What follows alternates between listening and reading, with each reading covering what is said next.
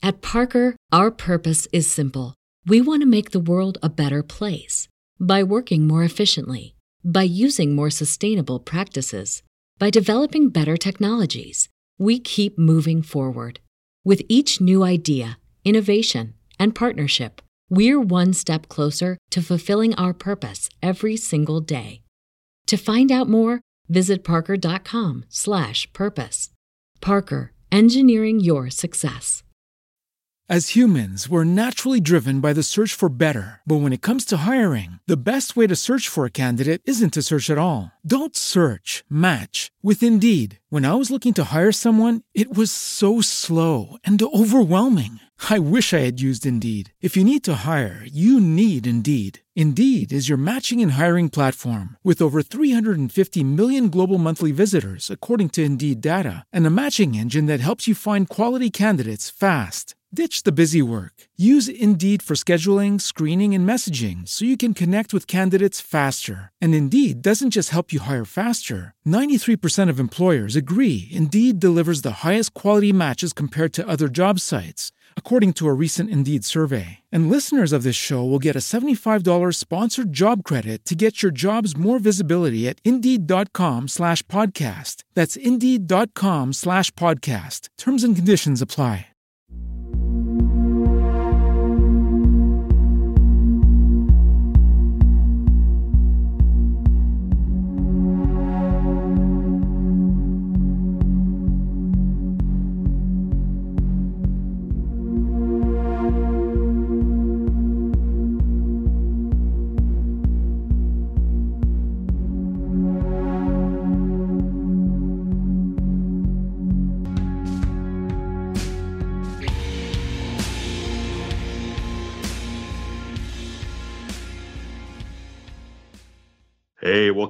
To the From the Shadows podcast. I'm your host, Shane Grove, and uh, noticeably absent again is the super producer.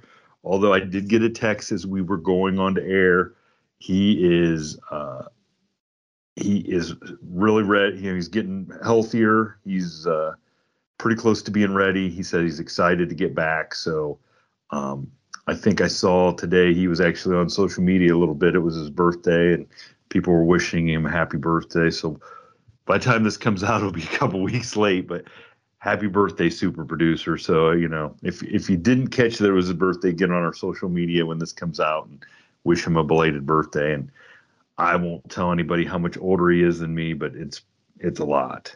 Just, just know that it's a lot. Um, and I'm only saying that because he's not on air to, to refute that. So I just want to remind everybody that, uh, if you're tuning in, if if you have a uh, story or an experience you want to share with us, you can find us on uh, Facebook on the From the Shadows podcast Facebook page or the After the Shadows forum page. Send us a message to there. You can find me on Instagram at Shane Grove Author or find us on our uh, From the Shadows podcast Instagram page and send us a message. And the best way is our website, the From the Shadows Podcast.com, and hit the contact button and send us an email. So all those ways work. Um, and you know, whatever you're most comfortable with, um, feel free to reach out and I'll get a hold of you because uh, we love to hear your stories. So uh, our guest that we're going to have today, and and I, I think everybody should kind of buckle up a little bit, put your seatbelts on if you're driving um, put your seatbelts on if you're not driving, because I think this is going to be a, an episode you're glad that uh, you uh, tuned in to listen to. Um, and this is this gentleman I'm bringing on. I actually saw uh, saw him sharing his story on another Facebook page, and I reached out to him, and he was gracious enough to uh, call me and blow me away with a, a great conversation. And so I, I'm glad he has agreed to come on and join me and talk about his experience. And uh, I think you guys will be uh, be excited for some of the uh, input and theories this gentleman has to put forward. So, um, JB, welcome to the show. Thank you so much. Thanks for having me. I, I like I said, I am uh, I am honored that you joined us. So I want you to I don't want to give anything away because I, I, I know we're we're we're kind of um, we're under a cloak of anonymity anonymity anonymity. I can't even say it. And anonymity. I can't even say it. How terrible is that? Oh my gosh! It's a good thing I was an English major. Anyway, just because I can write it doesn't mean I can speak it. Um, we're under a cloak of darkness, so to speak. There you go. Um, we need to keep some some mystery to your identity, and uh, so so I want you to kind to kind of introduce yourself and uh, let's let's get into where you were, what you were doing, why you were there, as best as you can best as you can tell, and uh, let's let's just get into what your uh, experience was. Okay, so, well, like you said, my name is JB, and I uh, I served in the army for a while. I, I am currently retired, not dead, retired, um, and I got involved in some of the upper echelon of of, of units and uh, one of our little training deals was me and two other guys we went out just outside of alamogordo new mexico. And if you're familiar with the area there's there's a very very large military installation out in that area. I don't want to say its name. If you know you know. But um we were testing out some of uh some of our equipment doing some field testing for some things and doing day trials night trials things like that. And uh at night was when uh we all had our experience. And as far as i know it's everybody's first the, the one everybody that was with me was uh, their first experience as well as mine. Um, and i have not had one since. And they have not had one since as far as i'm aware but it was one guy will talk about it a little bit and then another guy doesn't doesn't even want to mention it because he's had he's had other paranormal things happen with him um, he's not real vocal about those those types of experiences. Well, and I can tell so so when you you know when you when we first spoke uh, last week, I mean I could tell that this experience, even as you're telling or telling it to you know we we hadn't even really gotten into it, and I could hear in your voice like it really it really shook you.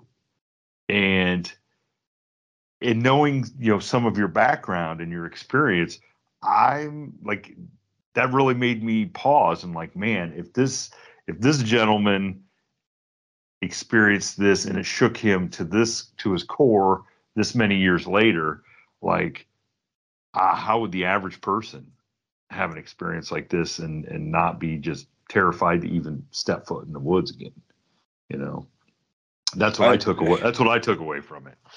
It it wasn't like it's not like something that you are absolutely terrified of, but you are you're grasping at strings to try to explain to yourself and your mind what it saw, if that makes any sense.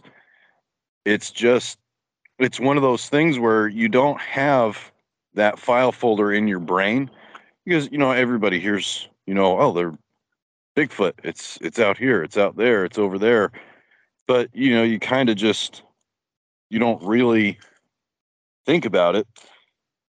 And you go out and you're doing something not any in any way shape or form associated with any of that and you have some weird things happen and it just it it manifests and you just you looking at it and you just don't know how to explain it to yourself. If that i don't i don't know if that makes any sense yeah yeah i think it does i think it does especially i think it will definitely make sense to the people that are listening that have had an experience So so so describe to us then like kind of where you guys were at, what you were doing, and and how you know what happened, what took place. So we were up in elevation. Um, like I said, we were testing out some some equipment, some of our gear, and you know we were basically there all day. We were there the whole day prior and didn't have anything weird happen.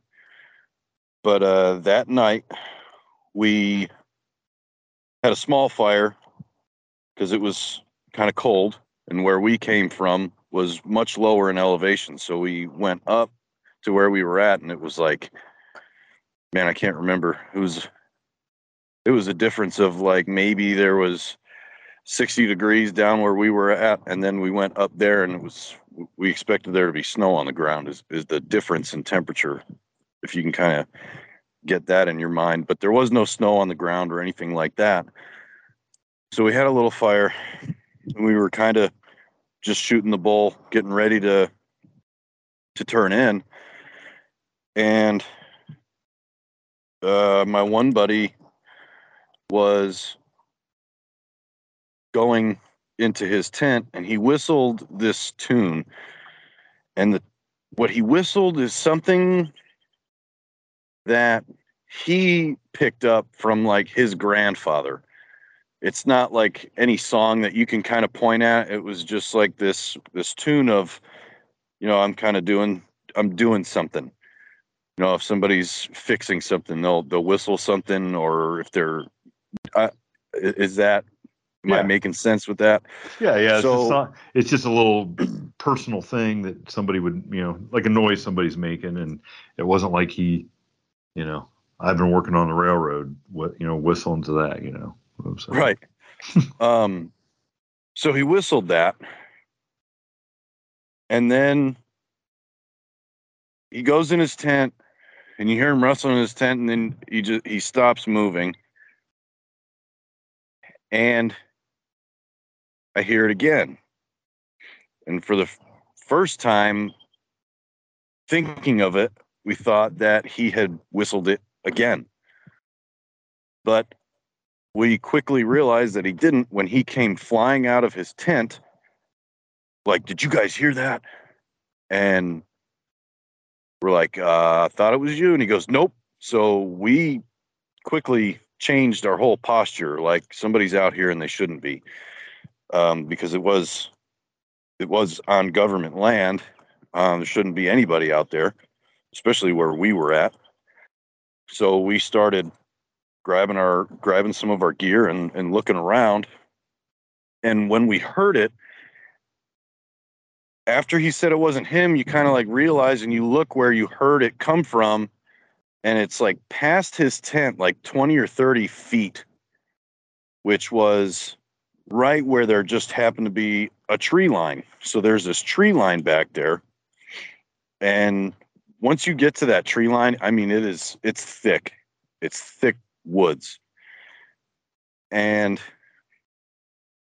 so we start going up, going towards the sound, and we're like looking, we got our flashlights and stuff like that. And we're looking, we can't see anything, looking, looking, looking, going a little bit further, going a little bit further. And it was kind of weird how, and I don't remember whose light hit it first, but I'd say just on the edge of where our flashlights light could like uh like light something up and you could tell what it was. It was like just past that where you know your light's hitting something but you can't tell if it's a raccoon or a cat kind of thing if that makes any sense. Yeah. So one of us hit the light on it and it quickly turned into all three of our lights are on this thing and you know we still at this point don't even know what it is but it's like this big mass it's it's like a it's something where if you look into the woods and you see it next to a tree, it's it's not like it's out of place, but it's something that really shouldn't be there. So we're all looking at it and we start yelling like because the first thought when we heard some something whistle was okay there's a crazy person out here and they're about to they're about to get you know hurt or something like that because you know we were we were very armed. Um had all kinds of stuff out there with us but uh so we're shining our lights on this thing and we're yelling. I mean come here. Make yourself known. Blah blah blah. We don't want anybody to get hurt. And you know doing the whole military thing you know show who's bigger. And this thing kind of like slowly turned and all of our lights are on this thing's head. This thing turns its face towards us and we're immediately getting hit with like orange. Like orange like an amberish kind of eye shine from it which was i mean you you look at when you get like eye shine from a human it's not orange. So that was the first sign something's kind of weird. And this thing kind of it was crouched just a little bit where it's like you know if you put something in the microwave and you kind of lean in a little bit to like hit the numbers on the microwave that's how like it was crouched and it just turns away from us and quickly but very calmly walked off. And we're all you know we're all yelling and it was kind of just like okay i guess we'll shut up now. Um because it just walked off and you're looking at it you're like that's not a person. Uh walked off on two legs. And when we went up there you know it's it's nighttime it's dark we can't really see all that much but we wanted to make sure that we had the right area because as soon as the sun was going to come up, we wanted to, you know, go back over there and check it out. So we marked the area. We used an infrared chem light, which is it's basically a, pla- a glow stick, right? Except you need night vision in order to see it. So we marked it with that, and then we marked it with. I don't know if I'm telling too much, but there's a way to take two nine volt batteries and you basically daisy chain them together and it creates heat. So you can see that spot with thermals. So we marked it with that on a branch. Um, that was, it's called engineer tape and it's called a bunch of other things like type one nylon kind of thing, but it's like, uh, it's not tape, it's just a one inch wide nylon strand and these batteries are taped to the nylon and you connect them together and you hang it on something. So it can either be hey friendlies are here or hey this is something important or whatever. Um, so we marked this location because we really couldn't see much of anything. And we went back to our campfire which we promptly threw a bunch of wood on because we're sitting there like we're trying to did you see that? And we we asked each other like was that a bear? And we're like no. You, you saw its face. It wasn't a bear. Was it was it this? No. Was it that? No. Was it and you know was it somebody wearing like a bunch of clothes or something like that and it didn't really fully we, we didn't really fully realize what it was until that morning. Uh, by the way, we didn't fricking sleep. We just kind of stayed up and stayed by the fire. And, you know, if somebody started to like nod their head, we'd wake them up because nobody wanted to be the only one awake with that thing out there. Um, and the sun comes up, and we waited till it was like the sun is up enough to where you can just start recognizing features and things like that with the with the amount of sunlight that's out. So we start heading back over there. And you know, I'm a pretty strong guy. And I'm pretty fast. And I'm you know, I'm very, very good at, at well, used to be very, very good at what I did in the military. Um with as far as like reconnaissance, tracking, uh, you know, shooting, uh, all these things. And when we saw what we saw in the daytime, made the nighttime that much more uh, serious, if I can use that word. So the first thing we saw was the chem light that we put there, the uh, the glow stick, and it was straight up ripped in half. Um, if you bend plastic like that, it's it will turn white and it'll, you know, show signs of like heat from bending it so much and everything like that. This was straight up ripped in half. And I know I couldn't do that. I'm a pretty strong guy.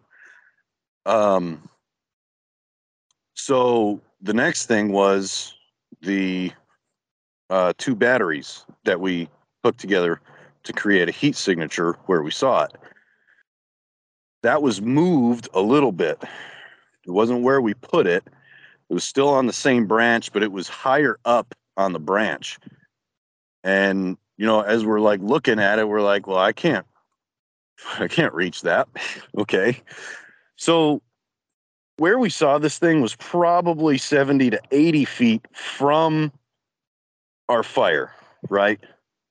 So this thing came back and it was 70 to 80 feet away from us, and we didn't hear it come back, which is troubling because every single one of us was very, very good at what we did.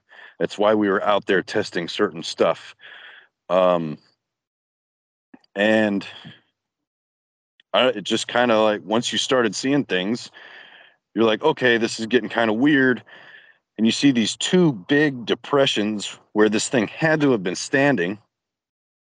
Uh, you know, and we're like, nothing that you could consider like a footprint, but depressions, and they're about 15 to 16 inches.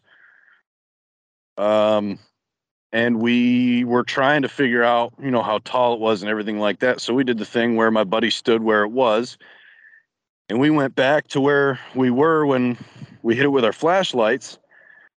And I, I kind of just went like, like sunk in my heart a little bit when I saw how short he was compared to it, while it was crouched even. So he's six two, and this thing crouched was easily a foot taller. And we could tell that based off of the branches that were on the tree. And we're he's standing there and we're just looking and we're looking at each other like this can't this can't be real. Um so we ended up staying out there a whole other day and uh, didn't have anything anything happen.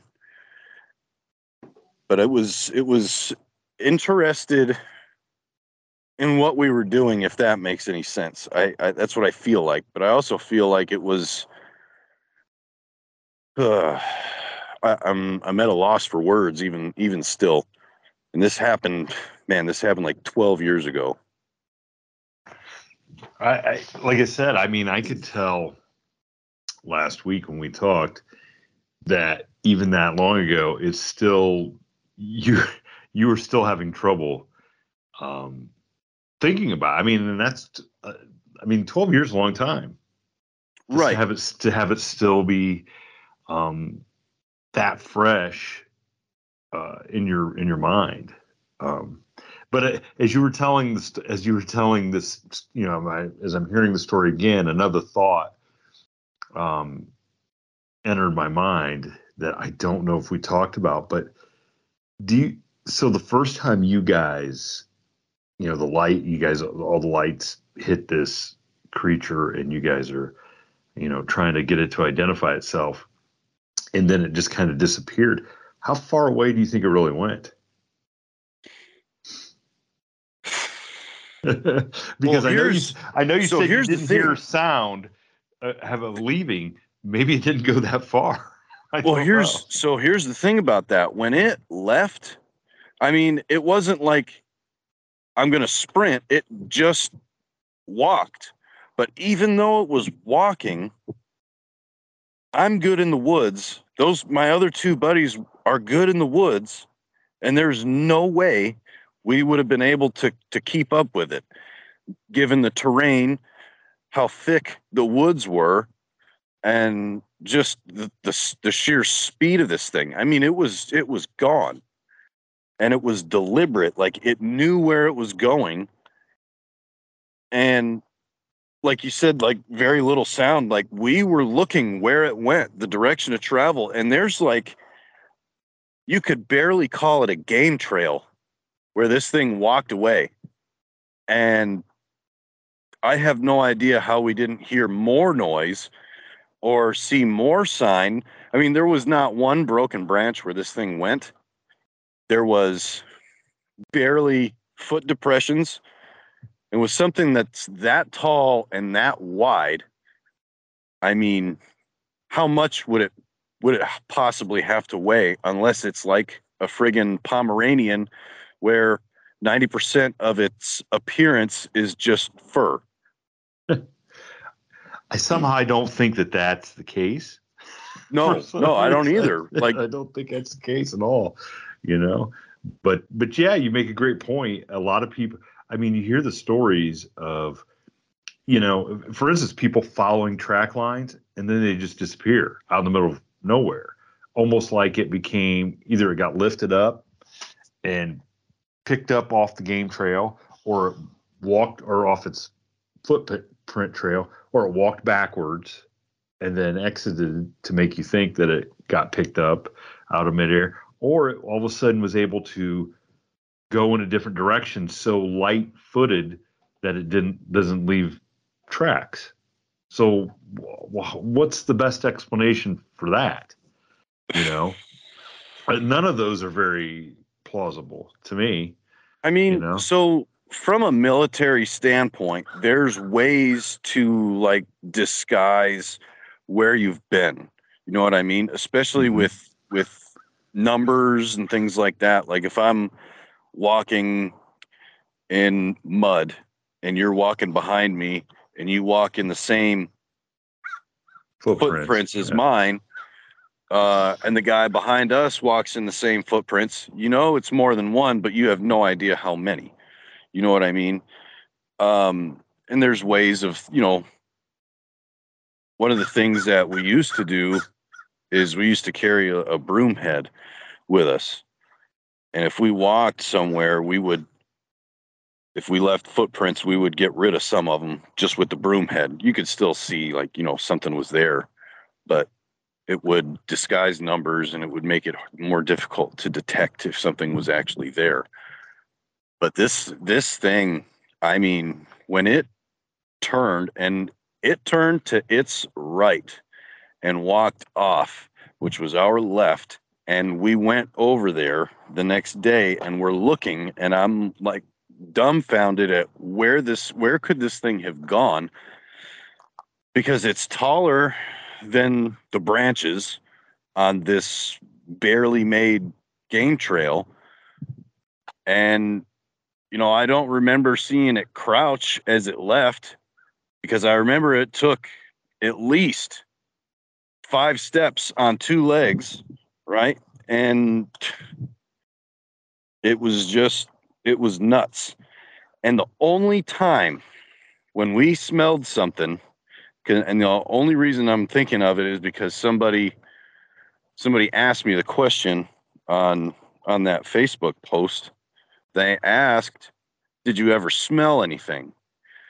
And it was weird because we did, and we all brought it up. But it was after it had gone when we smelled it and we walked up to the area it was at and I'm I don't remember if it's the way the wind was blowing or or anything like that but uh it smelled like and you tell me if this is in line with what people have told you but it smelled like rotten eggs bo and something that had been dead for a while Yeah, that that's a pretty common description of the smell. I mean, eh, not that it, you know, it's just everybody the, the worst smells that you can imagine, and you combine them into one, Yeah. and that's what.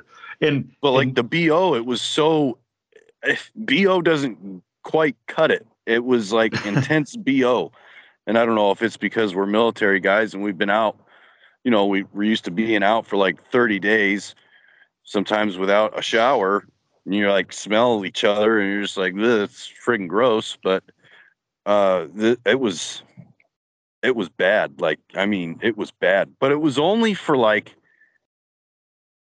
maybe five seconds right? And it almost made you like your your gag reflex kind of act up. You're just sitting there like what is that? And then as soon as you made mention of it it was gone. And we're like you know you smelled that right? And yeah i smelled it. Did you smell it? Yeah i smelled it. So it's like what the heck was it? Well, that that's what makes me. That's why I asked, like, how far away maybe did it even go? When that's you guys, interesting. guys- so you know, when when we were looking at the depressions so there was the two depressions that were right by the tree where where we initially saw it. And you know there was like it almost looked as if some of the depressions were facing 180 degrees from other ones uh, meaning it was a coming route and a going route, something that it traveled before at least one time. But it was, I want to say there was probably, and I'm I'm trying to go off of memory here, and what what we saw in the in the daytime, but it was there was probably five five or so depressions that we could see. Um, and some of them were within that game trail. Like you could see one off to the left of it and one off to the right. And we're, we're just looking at each other like, how, how is that? How did this thing get in there? And how did it not tear half of the forest down with it when it went through. It was just something we couldn't we I still can't wrap my head around it. Yeah, and, and that's I mean that's kind of like it seems to me like I, I just am thinking to me, not knowing anything really, that maybe that thing really didn't go that you know, it just got out far enough away that you guys thought it was gone. And that's why maybe you still smelled it somewhat. And that's why it was able maybe so easily to get back to where it was and mess with the with the uh, light stick and stuff. You know, maybe it didn't, you know, take off and was three or four hundred yards away waiting for you guys to go to sleep. Maybe it was just maybe it knew enough that it could get just far enough away from you guys that you guys weren't going to chase after it too much Well. Since you brought that up, after I was looking back, uh, you know, I had a lot of obviously I've had a lot of time to think about that incident. Um I I get the feeling that it is it wasn't worried about us catching it if that makes any sense. It's it it was almost like you know you can see me that's fine but you're not getting anything else. You know what i mean? This thing knew that we were not going to be able to get after it for one reason or another And you know, with the shape that we were all in, the the equipment that we had, that's that's gutsy to say the least.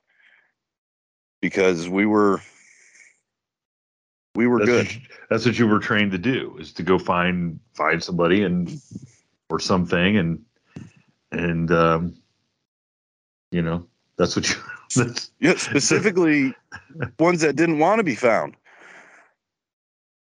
It's so i mean that has to really be i don't know how you wrap your and i know you probably couldn't. I mean it sounds like you couldn't like to sit there and think like that's what you guys are supposed to be able to do stuff somebody or something that doesn't want to be found. And that and let's face it bigfoot is the epitome of the thing that does not want to be found and like what do you do? I mean you guys are out there. I mean you can't if that thing got that close to you guys close enough that it could whistle and for you guys to hear it play, you know really clearly how i mean you guys there's no way you guys felt comfortable of well let's let's go back to where, where we can you know get out of where we're at here out in the middle of nowhere. Let's let's just leave. It's not that probably never crossed your mind. No but we were in in that moment after the whistle and we started you know who's there kind of thing. And you know we're grabbing our stuff and we're moving to that area you know never heard noise one of this thing moving away from us and going over to that tree. But you know it did because we heard it so much closer than where we saw it.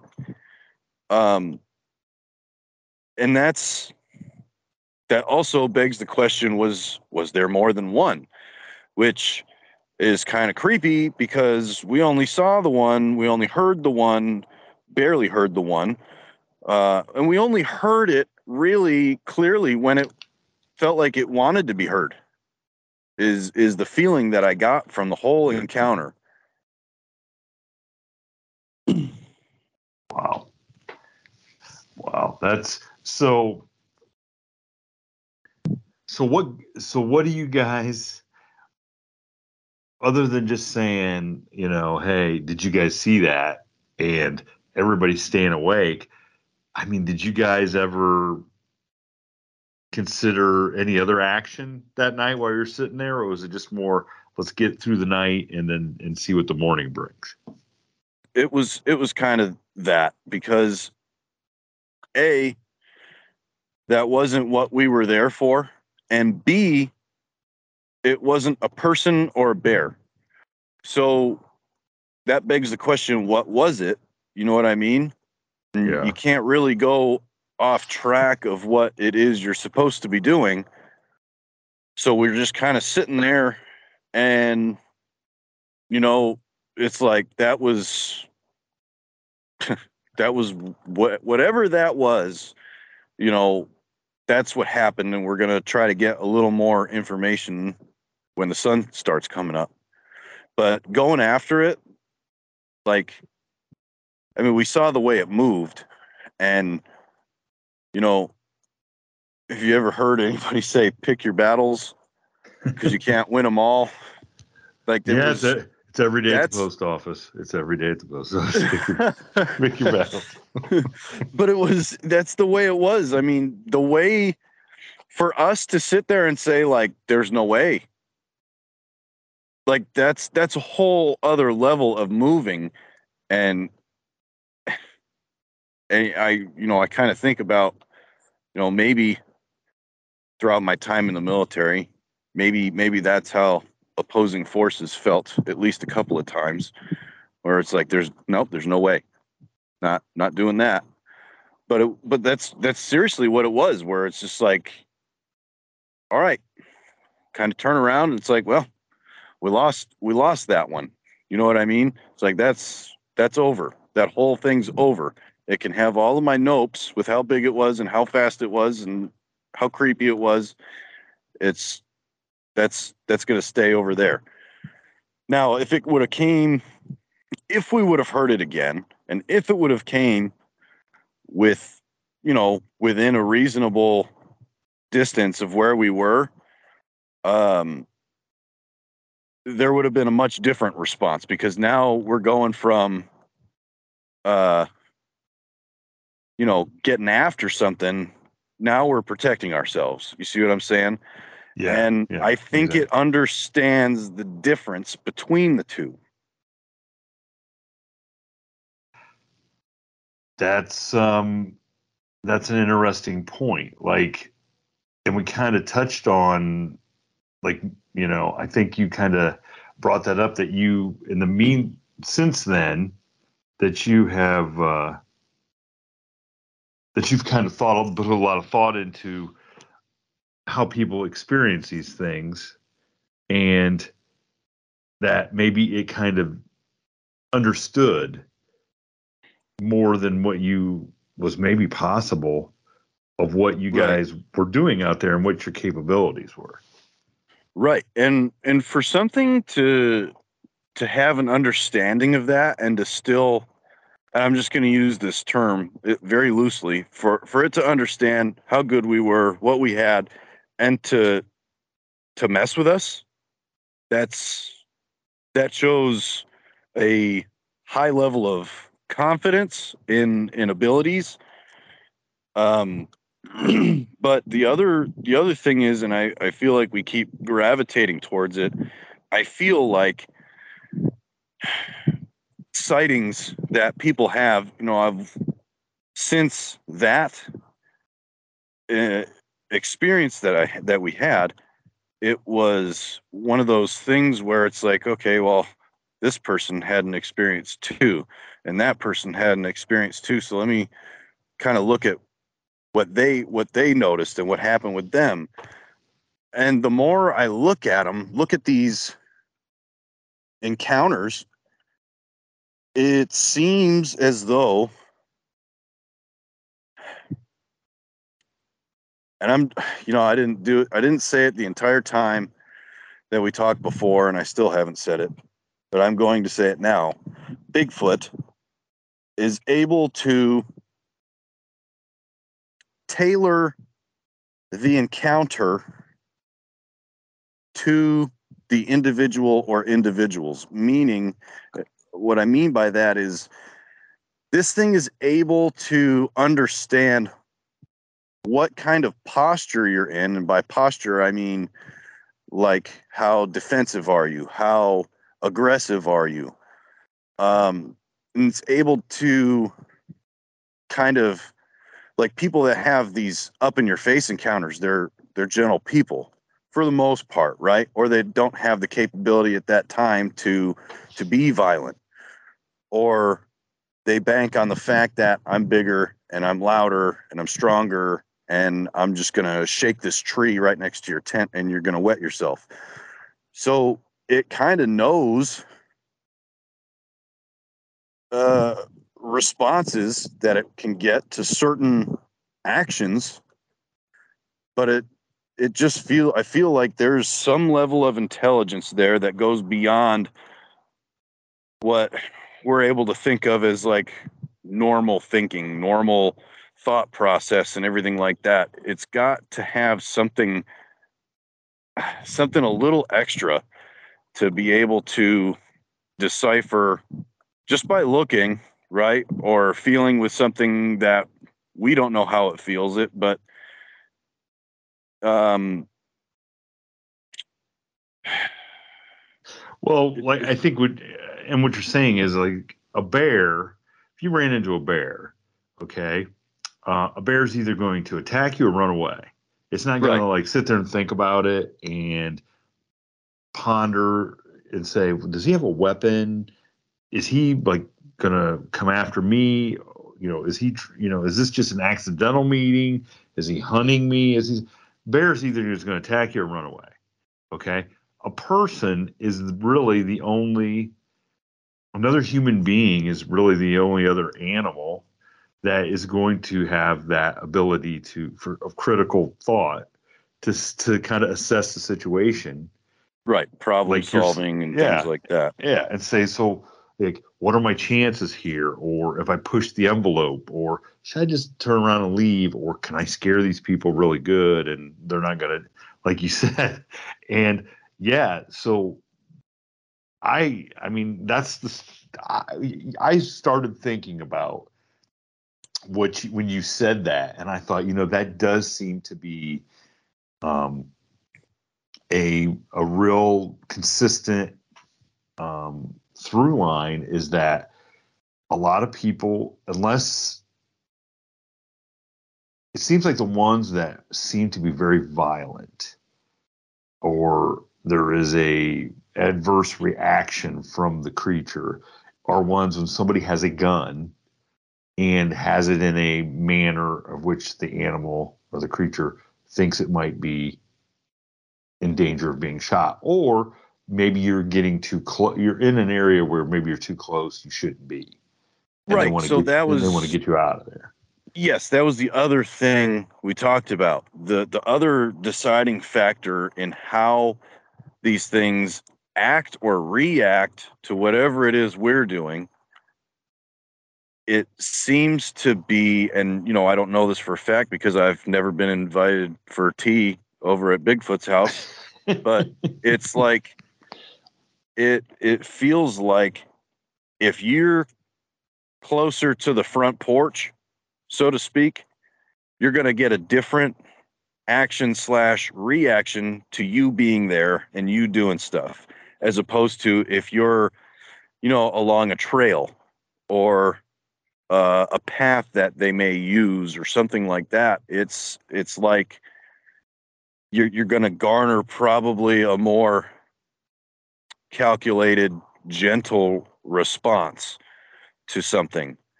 Um, because this thing never, it never once like screamed or yelled or anything like that.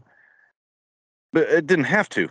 I, I think it knew that we understood how just by how it moved that okay maybe maybe don't mess with it because you know you have you have those kinds of people in the military where you you look at a certain individual you know they've got all their gear on and they just kind of look when you use a military term they look squared away.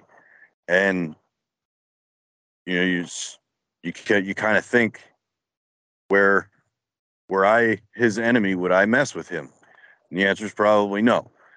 Um that's kind of the way it felt when it just kind of like walked off and it's taken like one step and it's already almost out of view. And you're just like okay i, I think i'm just going to leave it alone. And we're just kind of looking at each other just dumbfounded and that's the only word that i can use to describe the encounter is it takes a lot for somebody at that skill level and that aptitude with that equipment to be put in their place, if that makes sense. And just watching that thing move the way it did put us in our place like fairly easily. And I think it understood what it was going to take. Um, so what now that you've had time to think about it, what what do you think the encounter would have been had one of you guys pointed a weapon at it. I think it probably would have it would have probably been very similar to what happened.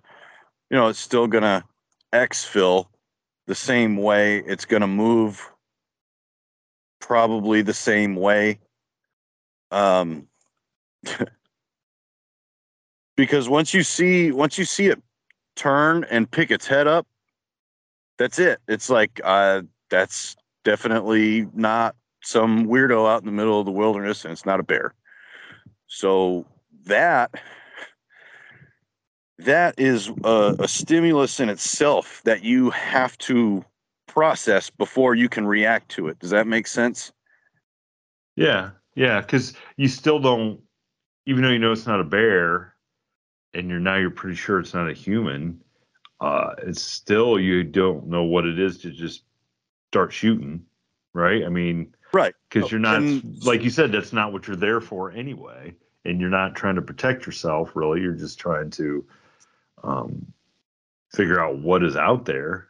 So yeah, yeah. I mean, and you know, I mean, look if you if you guys if you guys didn't so I so I'm just gonna like all the shows and stuff I hear were hey we need to we need to kill one and bring it in.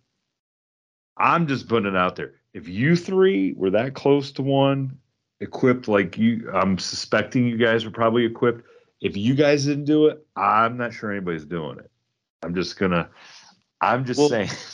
think of it think of it this way if you go out there with that intent and this thing has the intelligence like i feel it has your your chances of an encounter are probably slim unless you're on the front porch you know what i mean Yeah, yeah.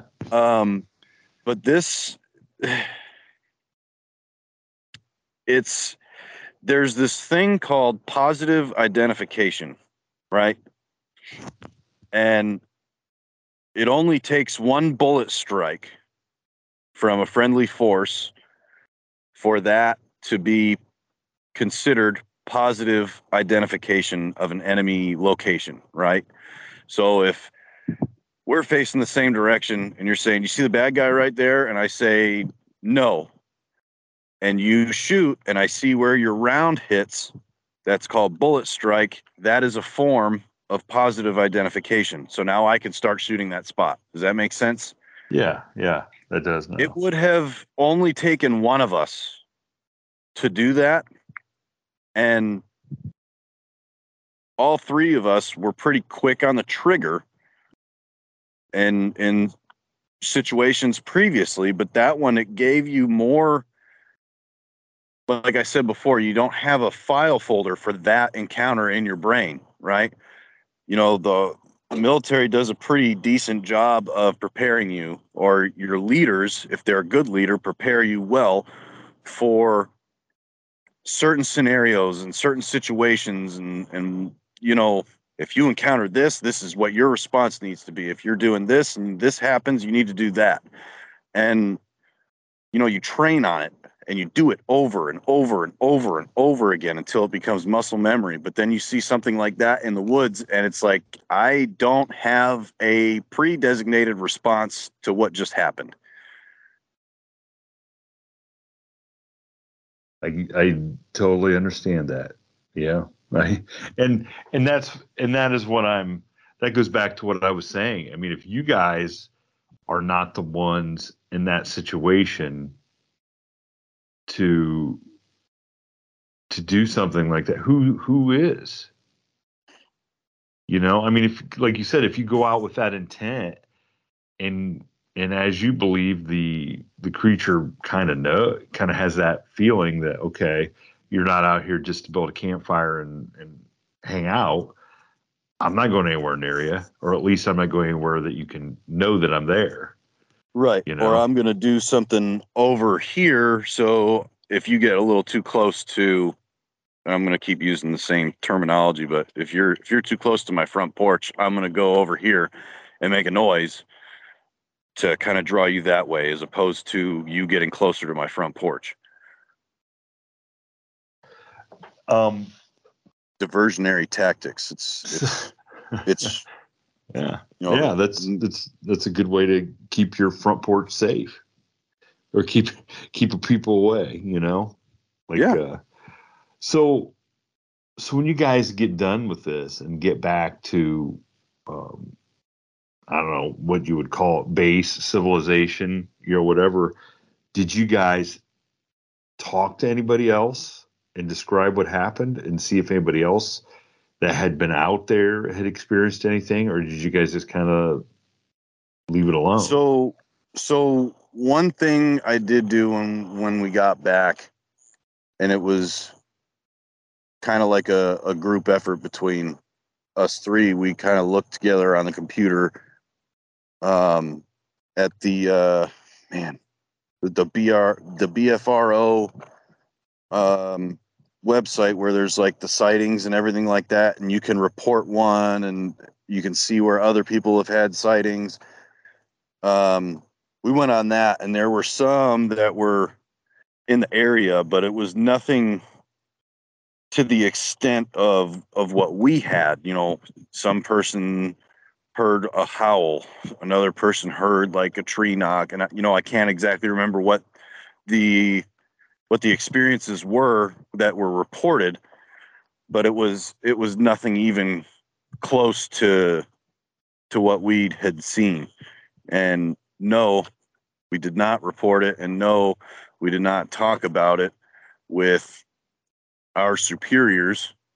Um, that that night, we kind of like just you know throughout talking about everything until the sun came up, we were just like, yeah, this is probably one of those things you just keep keep to yourself, you know, because you don't want. There's a certain level of trust that you have having that job. You know what I mean? And you don't want that trust to be overshadowed by this guy's probably insane. You you see what I'm saying? Like you don't. I do, I do, and and to me, okay, look, and so, and that's you know, and that's something that the people who have these experiences keep fighting is you guys know you weren't insane. I mean, you guys are highly trained individuals. Okay. So to me, if a if your superiors would have to know. I mean, they've trusted you how many different times to do how many different things.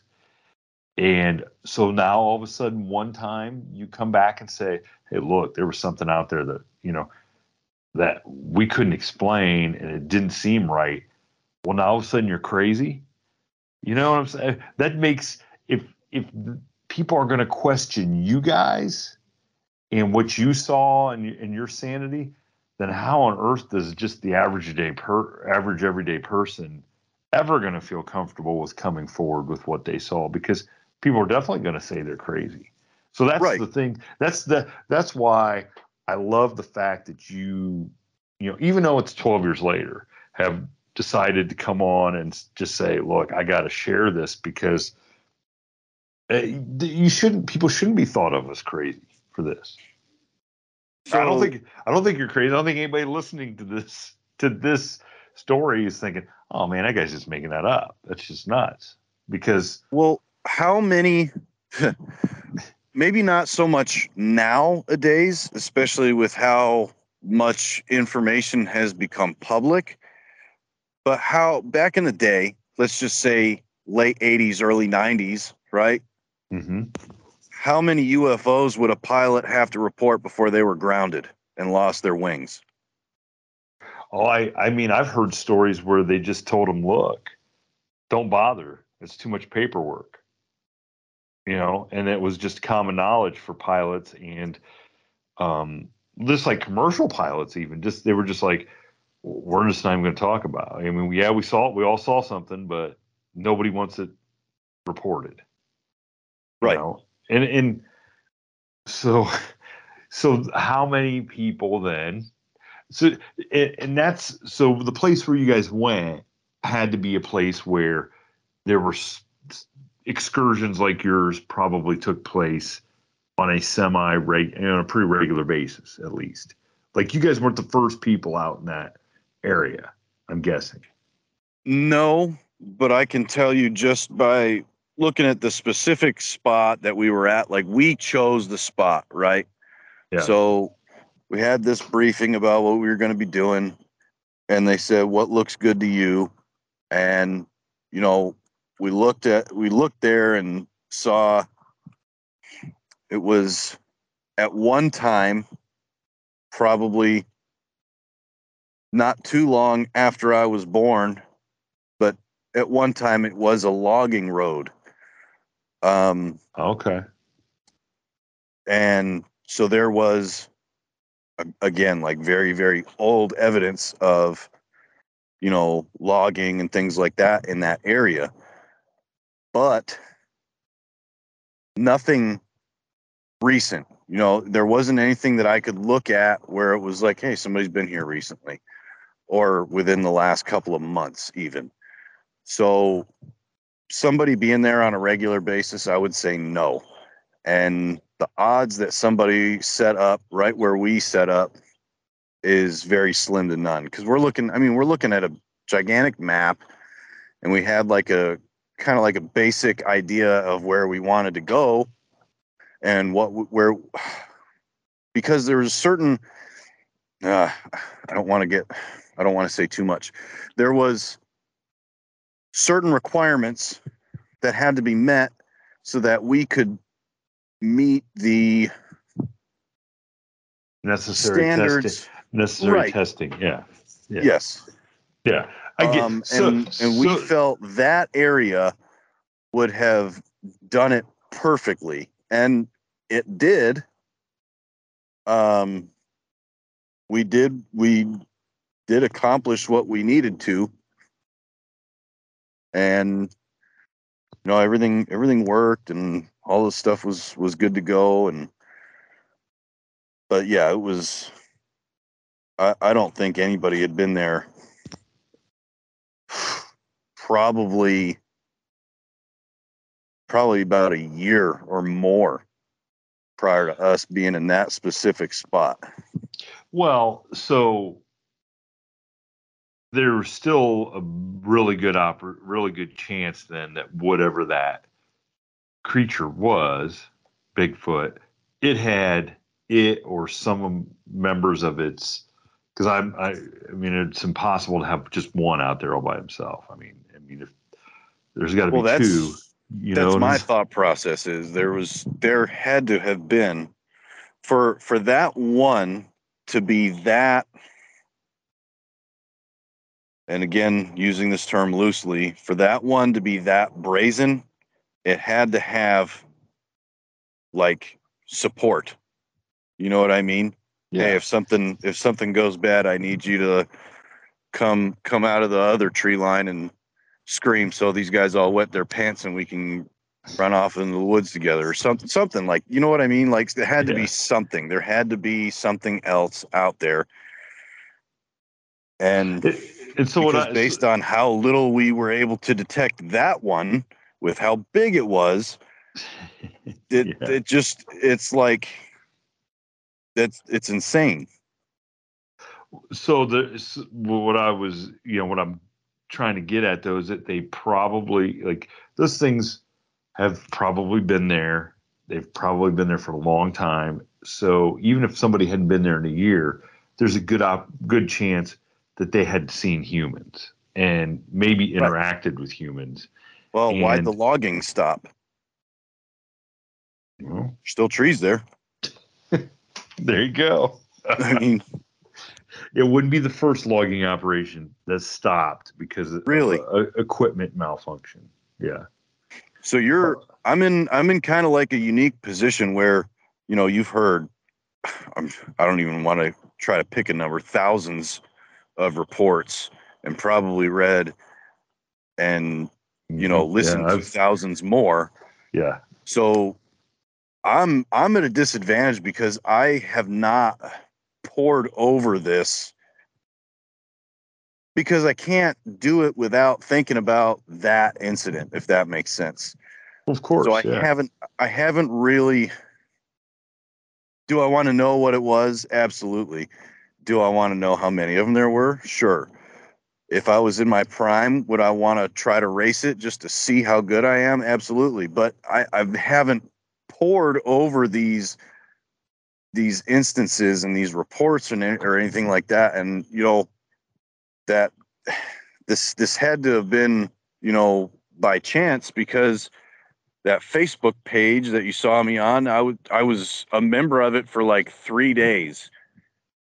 I was a member of it for like five minutes.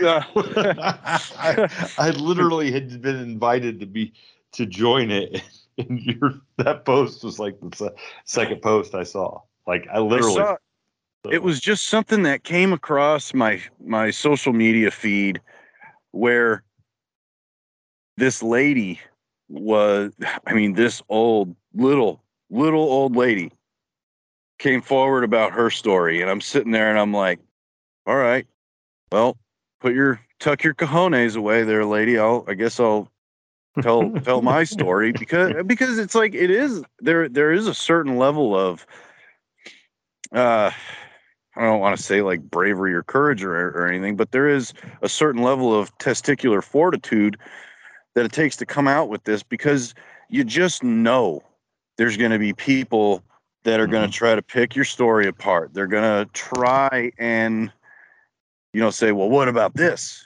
What about that? And they're also the other people are just going to call you crazy. So I know what we encountered, and I know that there's not a normal explanation for it. But the the lady came out, and I'm like reading her story, and it was pretty cool. And I was just thinking, you know, if Granny May can come out and tell her story, then I could probably tell mine. And I'm like beating myself up for like three days being a part of this group, seeing other people talk about their stuff. And you know, you have with every group, you have some people where you look at what they said and you're just like, I don't know if I can believe that or they just they they straight out come with I believe and I'm still I still have the skeptical mindset of what it was because a we didn't see it super clearly right? Just enough to kind of get a, a, basic shape of it and its eyes. Um and i'm always going to be skeptical about it. Um that that could not have been what i saw because there like i said you just don't have a, a file folder in your brain for that I mean, you see it on TV, you see it in movies and things like that, but that's not real life. And then all of a sudden, something similar to what you've been seeing in, in movies and stuff, it's like, how did that get there? And you still try to write it off almost, but it's, you can't because it's not a bear. And, and you know, for the listeners, you know, I've been in the woods my whole life. Um, I used to hunt in the southern tier when I was a little kid, and I would hunt regularly. Uh, not that this incident stopped it, but basically up until that incident, you know, I, I don't hunt anymore. I'd like to, but I live in a place where that's not really possible. Um, which, you know, that, that's another story, but um, I, I just you I always I'm always going to have that skeptical mindset towards it because I don't because I don't understand what happened. And my buddies don't understand what happened. Just for just how it moved and how quick it was, how big it was. It's just it doesn't make sense if that if that makes sense. Yeah, it to- I mean, it totally makes sense. I mean, and that is a, that's also a common. You know, like you said, you haven't had the you haven't. I mean, listen to as many stories as I've as I've heard, and I, I mean, I haven't listened to as many stories as a lot of other people heard on, uh, you know, have heard of as far as researchers and and stuff. And it's but that's just the common like and you've had a real experience and uh, you can't wrap your head around it um, that's just a common thing because it's like you said it's not supposed to exist you're not supposed to right. be out there with something that's supposed to be a fairy tale or you know well, we don't have we don't have one in the zoo so it certainly can't be real. If you can still basically put like a bear you know even though a bear is extremely powerful and they're extremely large and in moments they can be extremely fast it's still based in what what is like the physical world you know what i mean mm-hmm. whereas this its abilities and the way it did things. I mean, I was with some of the some people that could be considered professional and Olympic athletes with how they were physicality wise. This thing is on a whole other level. So to try to wrap your head around that in a physics based world, how is that possible? I mean, how can something that big move that quickly without making that much noise and without affecting the environment around it like it should have? Um, that's to me, that's just right there. How how can somebody go out there and expect to shoot one of these things when that's what you're up against? I mean, people go hunting for bear all the time and come back empty-handed. And people go fishing all the time, and we have, you know, I got the Husker Husker six thousand rod and reel with the brand new flippy flap bass rod, uh, bass lure, and they come back and they didn't catch a darn thing. So it's like, how do you expect to go out into the wilderness in this thing's domain and come back with eh, any form of physical evidence other than hey we saw a footprint and we pictured we took a picture of it and we made a cast. We got this weird hair sample and look there's some weird poop you know what i mean? Like there's no way you can go out into this thing's playground and come out with some sort of physical evidence unless it wants you to. And i don't think we're there yet. Because what was that what's that show with the big the big dude bobo? Oh yeah, Is that uh, Expedition finding Bigfoot. bigfoot, or Finding- or expedition Finding- bigfoot Finding Bigfoot. Expedition Bigfoot's the one that's yeah, it's Finding Bigfoot. I mean, I'm watching these people go out, and first of all, they they make more noise moving through brush and everything than than all get out, and they hear a noise over here, and then every single person goes over there and checks out that noise. Well, nobody has really gone with the thought process of it's making a noise over here. Maybe I should keep going the direction that I'm going. Not that I would want to have a close up encounter with one of these things and see it where it has to feel like it's got to protect itself or its family or its friends or whatever. Um, because uh, just based off of what I saw, how this thing can move and everything like that, the, the, you can have, you know, uh, super duper extendo mags on your weapon and all the fancy hoo ha lights and optics and things like that. And I don't think it's going to make much of a difference. I just can't get over the fact though that you're questioning whether Bobo is was as well trained is as well trained as you were. Well, no, that's In the just my of- point. I know. Like, like, what would- how could, What would happen? how could what he, would How happen? could he do if you guys couldn't couldn't detect it was a sneak? How could he? Well, not only that, but you know, with the especially the amount of noise that that ever, that they all make, Mhm, right? yeah. I, I watched like half an episode. I was like, this is stupid. I couldn't watch it anymore.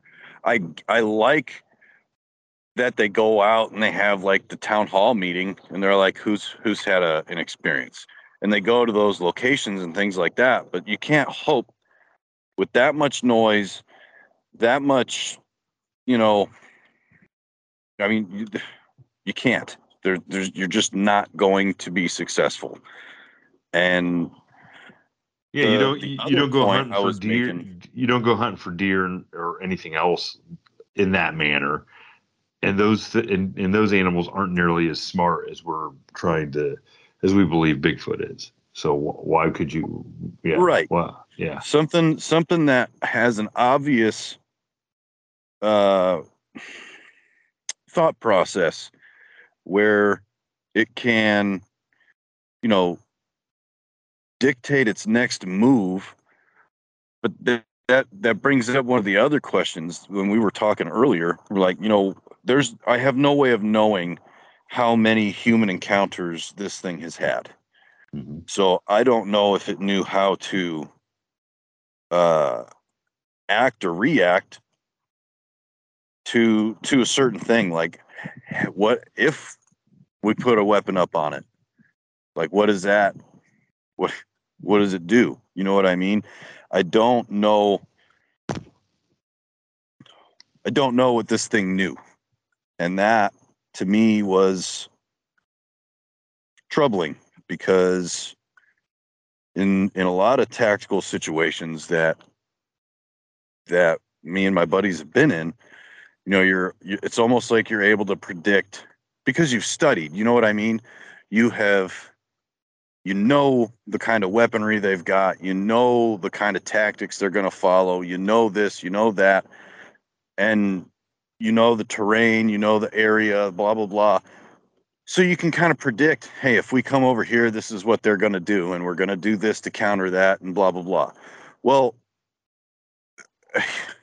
you don't nobody knows what this thing's going to do unless you it, it comes on your back porch and you chill with it on the weekends and it you know you learn some of its behavior like there's some fantastical stories that i've seen where you know this the whole community knows that hey that guy he talks to them or he knows where they're at or they come through his property or whatever and it's just it's like even he doesn't know how they're going to react to certain things you know what I mean? So yeah. how can you expect to go out there with a hunting rifle, right?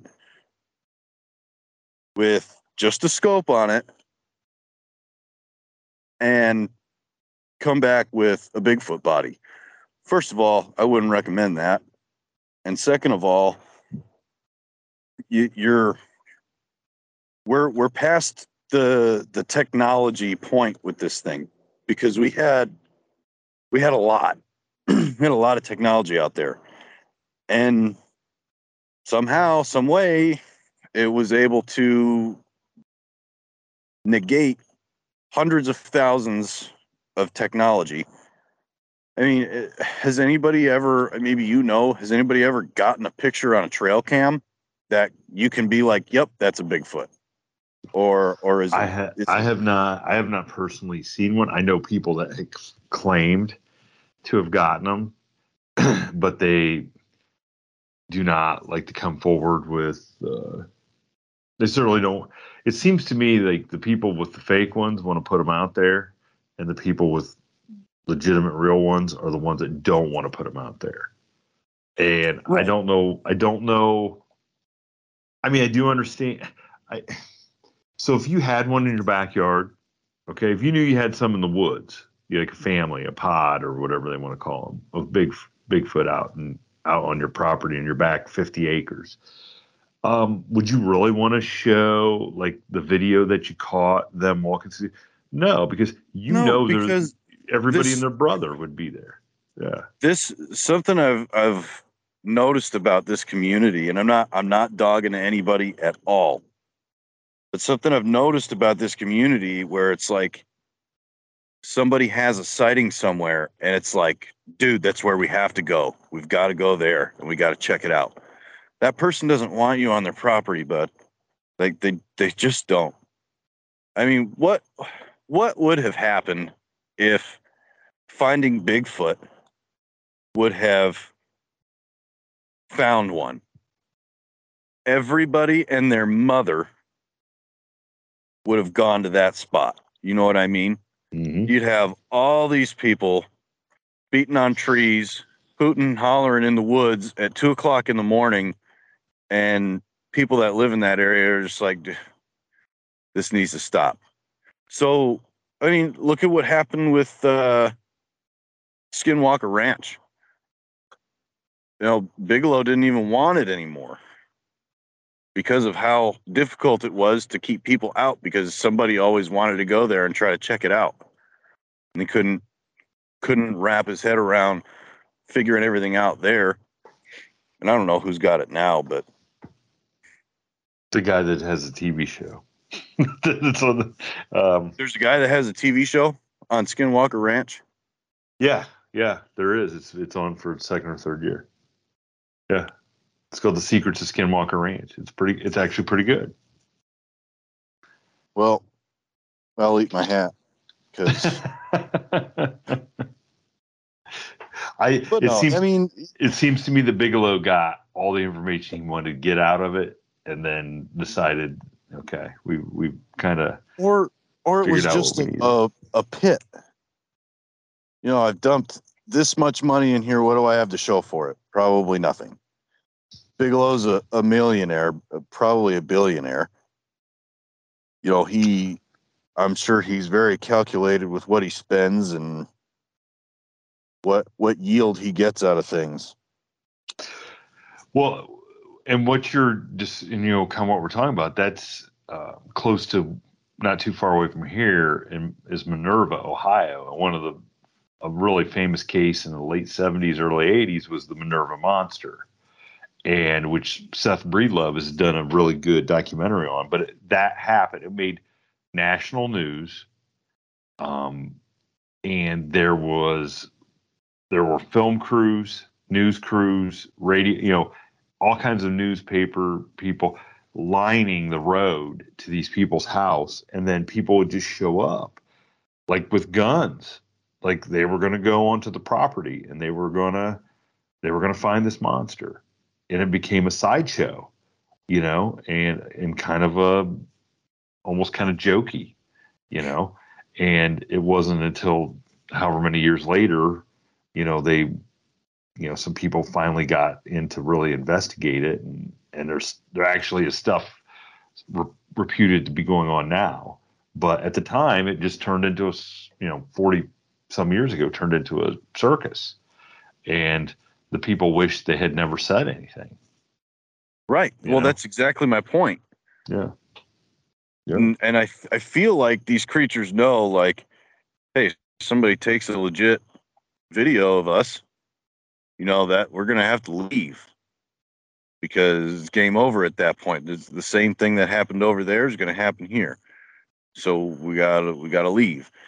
And there's there's one dude that I listened to as far as Bigfoot goes, and it's uh, it's the Bob Gymlan guy on YouTube, Okay. and I just listened to his the way he thinks about things and how he rationalizes certain things. It it's very interesting to me. He's very very well spoken, and he doesn't just do Bigfoot like he did the. Uh, uh, the British were in Africa and the workers in Africa were getting just destroyed by these two lions or these three lions. It was two or three, I can't remember. But he basically did a whole story on that and how hard it was for the British military to go there and kill three lions, right? Or two lions. I can't remember which what it was. But these things would come into their little military post and take people. Even if they like defended it they would put spikes and stuff like that. And these lions would come in and still take workers and drag them off. And you could hear them dragging them off and chewing on them and stuff like that just out of eyesight. So you take something like that something we know in the physical world people kill lions all the time whether it's legal or not. Uh, I've heard stories of people killing Bigfoot, but I've not seen one single shred of physical evidence. Unless unless I'm wrong. I could be wrong because I don't I haven't dug so deep Yeah, in I've I'm you know, I have not even really heard a good story about I've heard stories of people taking shots, but I've never really even heard a, I've never heard anybody claim that they actually killed one. So but um there's I'm sure there uh, I got to believe that there there has been throughout the years uh, somebody's got a shot on one and probably killed one because they it seems to me they've been around for a long time. So I can't. Well, there's no doubt. I mean, there's Yeah. there's cave drawings of these things, yeah. right? It, it where you look at it and you're like, that can literally be nothing else but that, right? It's it's sitting correct, next to the deer. It's sitting next to the iguana. It's sitting next to the the fish, and then there's that. Like that's that's what Yeah. it is. Yeah, the na- Like- the whether it was a Native American or you know uh, some you know another indigenous person. I mean, it's not like they saw the fish, saw the buffalo, saw the bird, and then were like, you know what, I'm going to make something up. Let's make up this Bigfoot-looking creature. You know, it's not. That's not how it works. and we'll pass it down for centuries verbally through our through our traditions uh just so 400 500 years down the road. We're going to f- pull fast one on them. yeah and we're gonna let them know ah, gotcha. No I, I don't think that's the case at all. But i mean and and those people lived in the wilderness right? So the wilderness was their domain as well. So Yeah. it makes sense that they're able to at least encounter it and see what it looks like but they didn't have night vision. They didn't have thermal imagery. They didn't have all this stuff. They didn't have satellites. They had their eyeballs which i mean unless you eat a lot of carrots you really can't see that great at night without some sort of light source. So how did they draw it? Did they see it in the daytime or did they have a real close encounter at night? That begs the question Exactly. Yeah, that's a great that's a great question. You almost think they had to have daytime encounters at some point. right So- and it and or- throughout throughout all lit- the time it or they lived learned beside them, you know. right Almost. Yeah. and I I think there are actually Native American stories that talk about, you know, hey, we used to coexist with these things, and then we had to, you know, go to their cave because they started stealing our children or our women or whatever.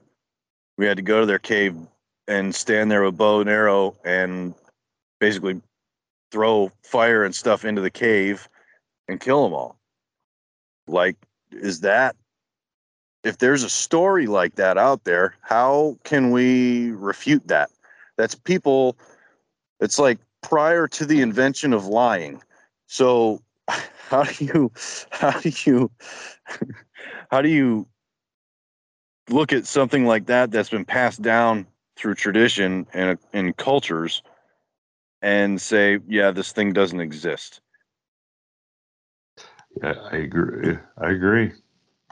I, I totally. Well, and here's the thing: is you know, so because you you've had that experience, so so there's no, and you're still trying to, you know, you know, and you're still trying to rationalize all these other things and and and kind of um kind of make a box to fit it all in, you know, and you're not just guessing or hoping. You, you know you you actually saw it with your own eyes. So Right. And I'm trying to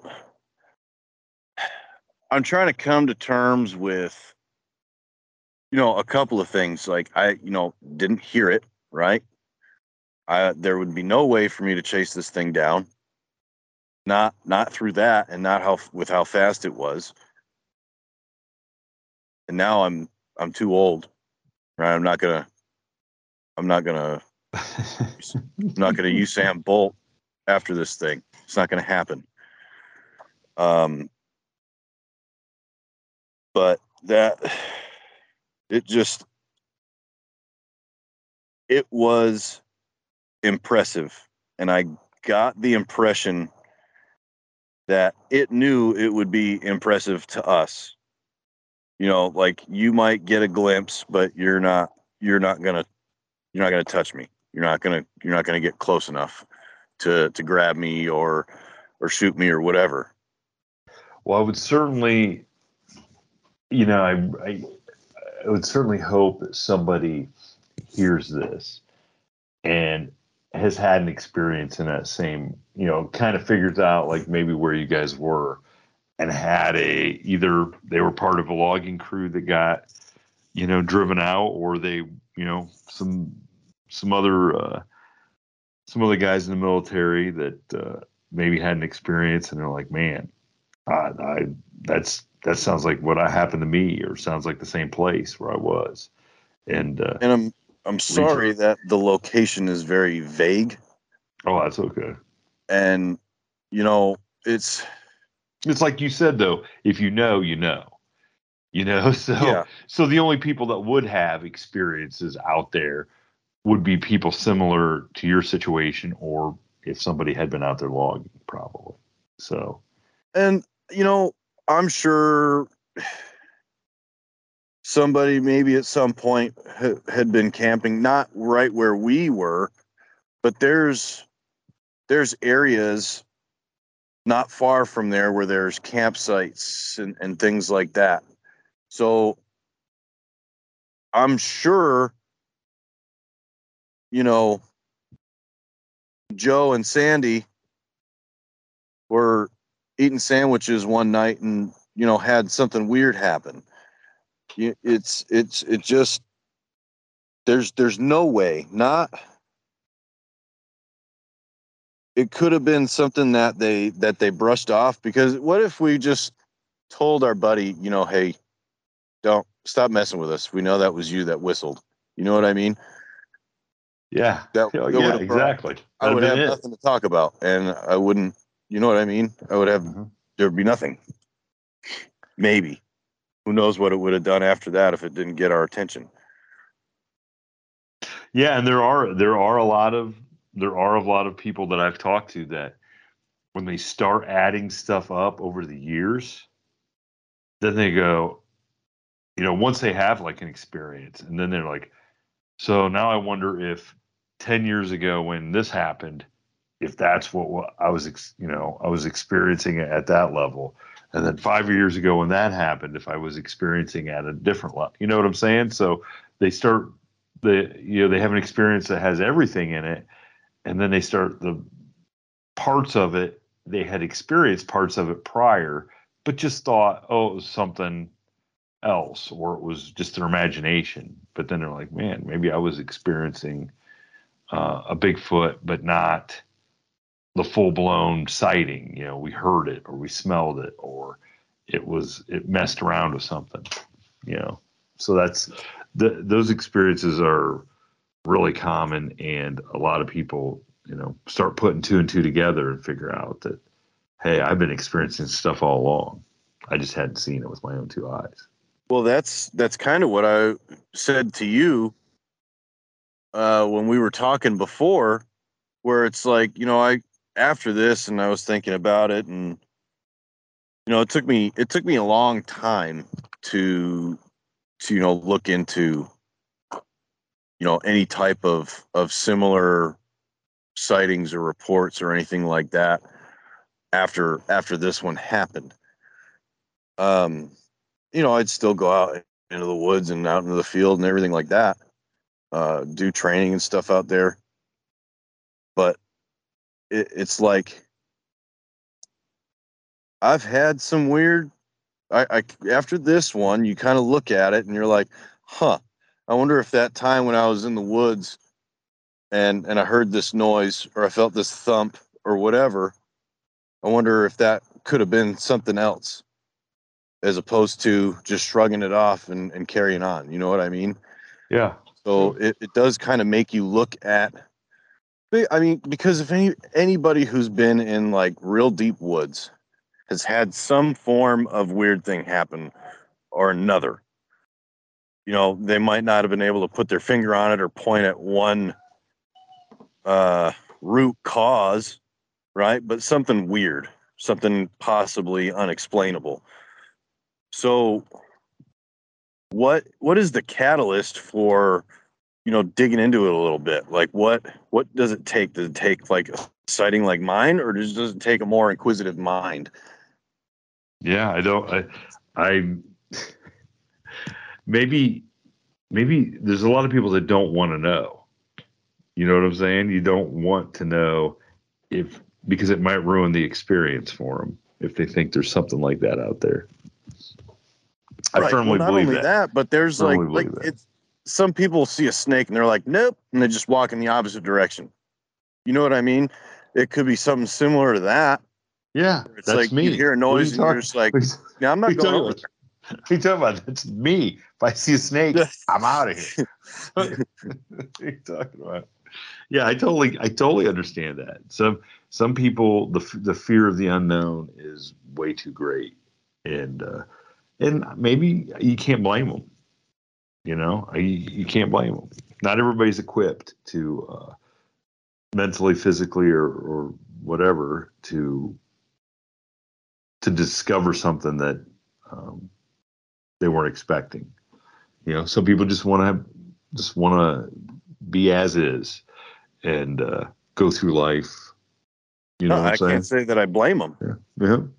Well, you know, JB, I'm I, I am glad that that you were a member of that page for a couple days and I was on it for five minutes because I'm glad to uh, to to have been able to reach out to you and uh, have you come on and, and share. Because I I mean like I said this we had a great discussion before and I think this was another great discussion and I hope everybody that uh, that tunes in enjoys the you know your particular insight and uh, some of the questions and points that you've made for sure. And hopefully, somebody out there with similar experiences and similar circumstances um, will reach out so that, uh, you know, I think it would be wild to, to get to get somebody re- to reach out from the same area and uh, say, yeah, man, I this is what happened to me.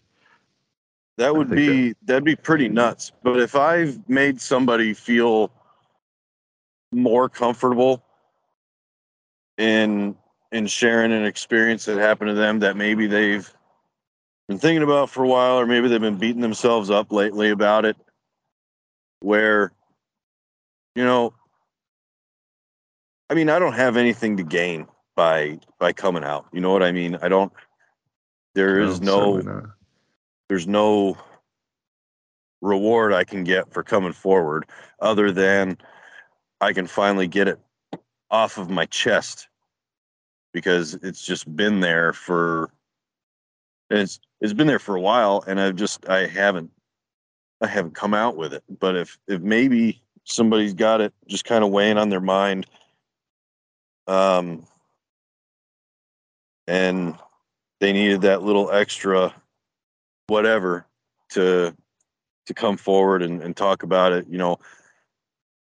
I thought when i came out i was fully ready for all the uh all the bad you know what i mean? Like i was fully ready for people to go you're nuts you're crazy you're stupid you're a liar blah blah blah. I was, I was ready for it. Because I, I i just knew in my mind that it would happen and i was completely blown away with uh the support and just I never actually thought people would start asking me questions about it. What did you think of this and what did you think of that and did you see this or did you smell that or whatever? And it's just like I I don't even know how to respond because I wasn't even thinking about any of the positive that could have possibly resulted in me coming out with the story.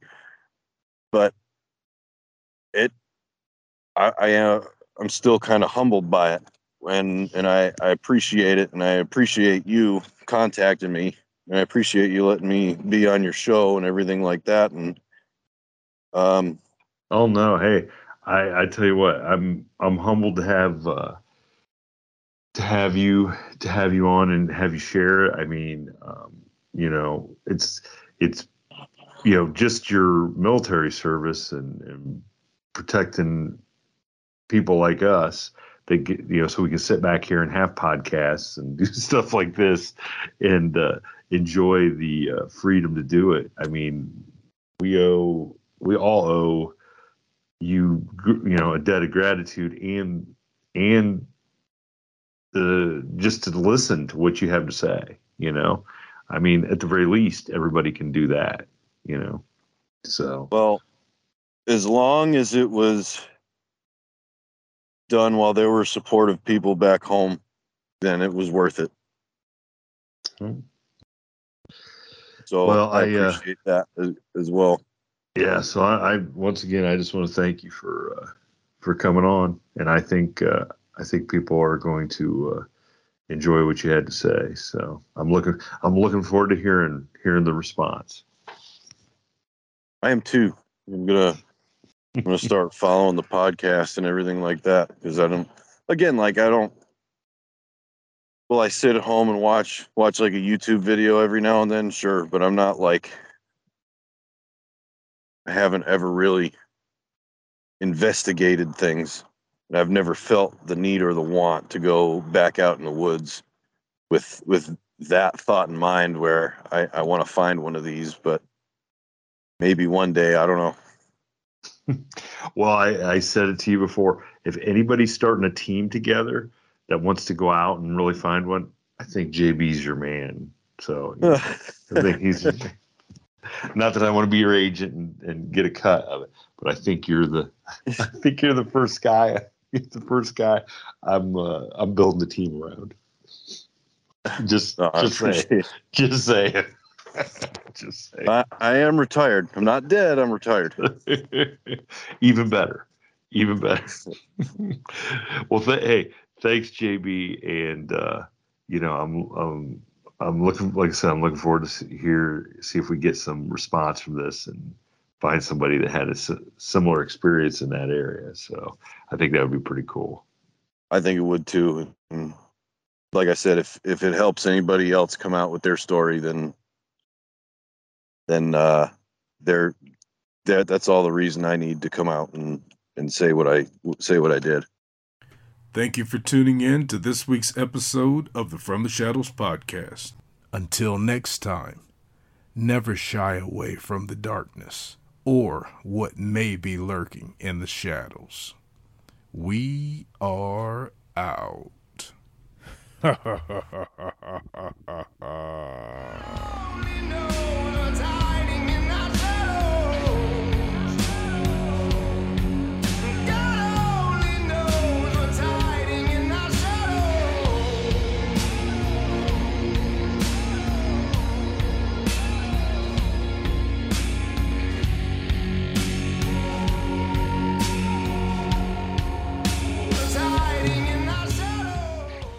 At Parker, our purpose is simple. We want to make the world a better place by working more efficiently, by using more sustainable practices, by developing better technologies. We keep moving forward. With each new idea, innovation, and partnership, we're one step closer to fulfilling our purpose every single day. To find out more, visit parker.com/purpose. Parker, engineering your success. As humans, we're naturally driven by the search for better. But when it comes to hiring, the best way to search for a candidate isn't to search at all. Don't search, match with Indeed. When I was looking to hire someone, it was so slow and overwhelming. I wish I had used Indeed. If you need to hire, you need Indeed. Indeed is your matching and hiring platform with over 350 million global monthly visitors, according to Indeed data, and a matching engine that helps you find quality candidates fast. Ditch the busy work. Use Indeed for scheduling, screening, and messaging so you can connect with candidates faster. And Indeed doesn't just help you hire faster. 93% of employers agree Indeed delivers the highest quality matches compared to other job sites, according to a recent Indeed survey. And listeners of this show will get a $75 sponsored job credit to get your jobs more visibility at Indeed.com slash podcast. That's Indeed.com slash podcast. Terms and conditions apply.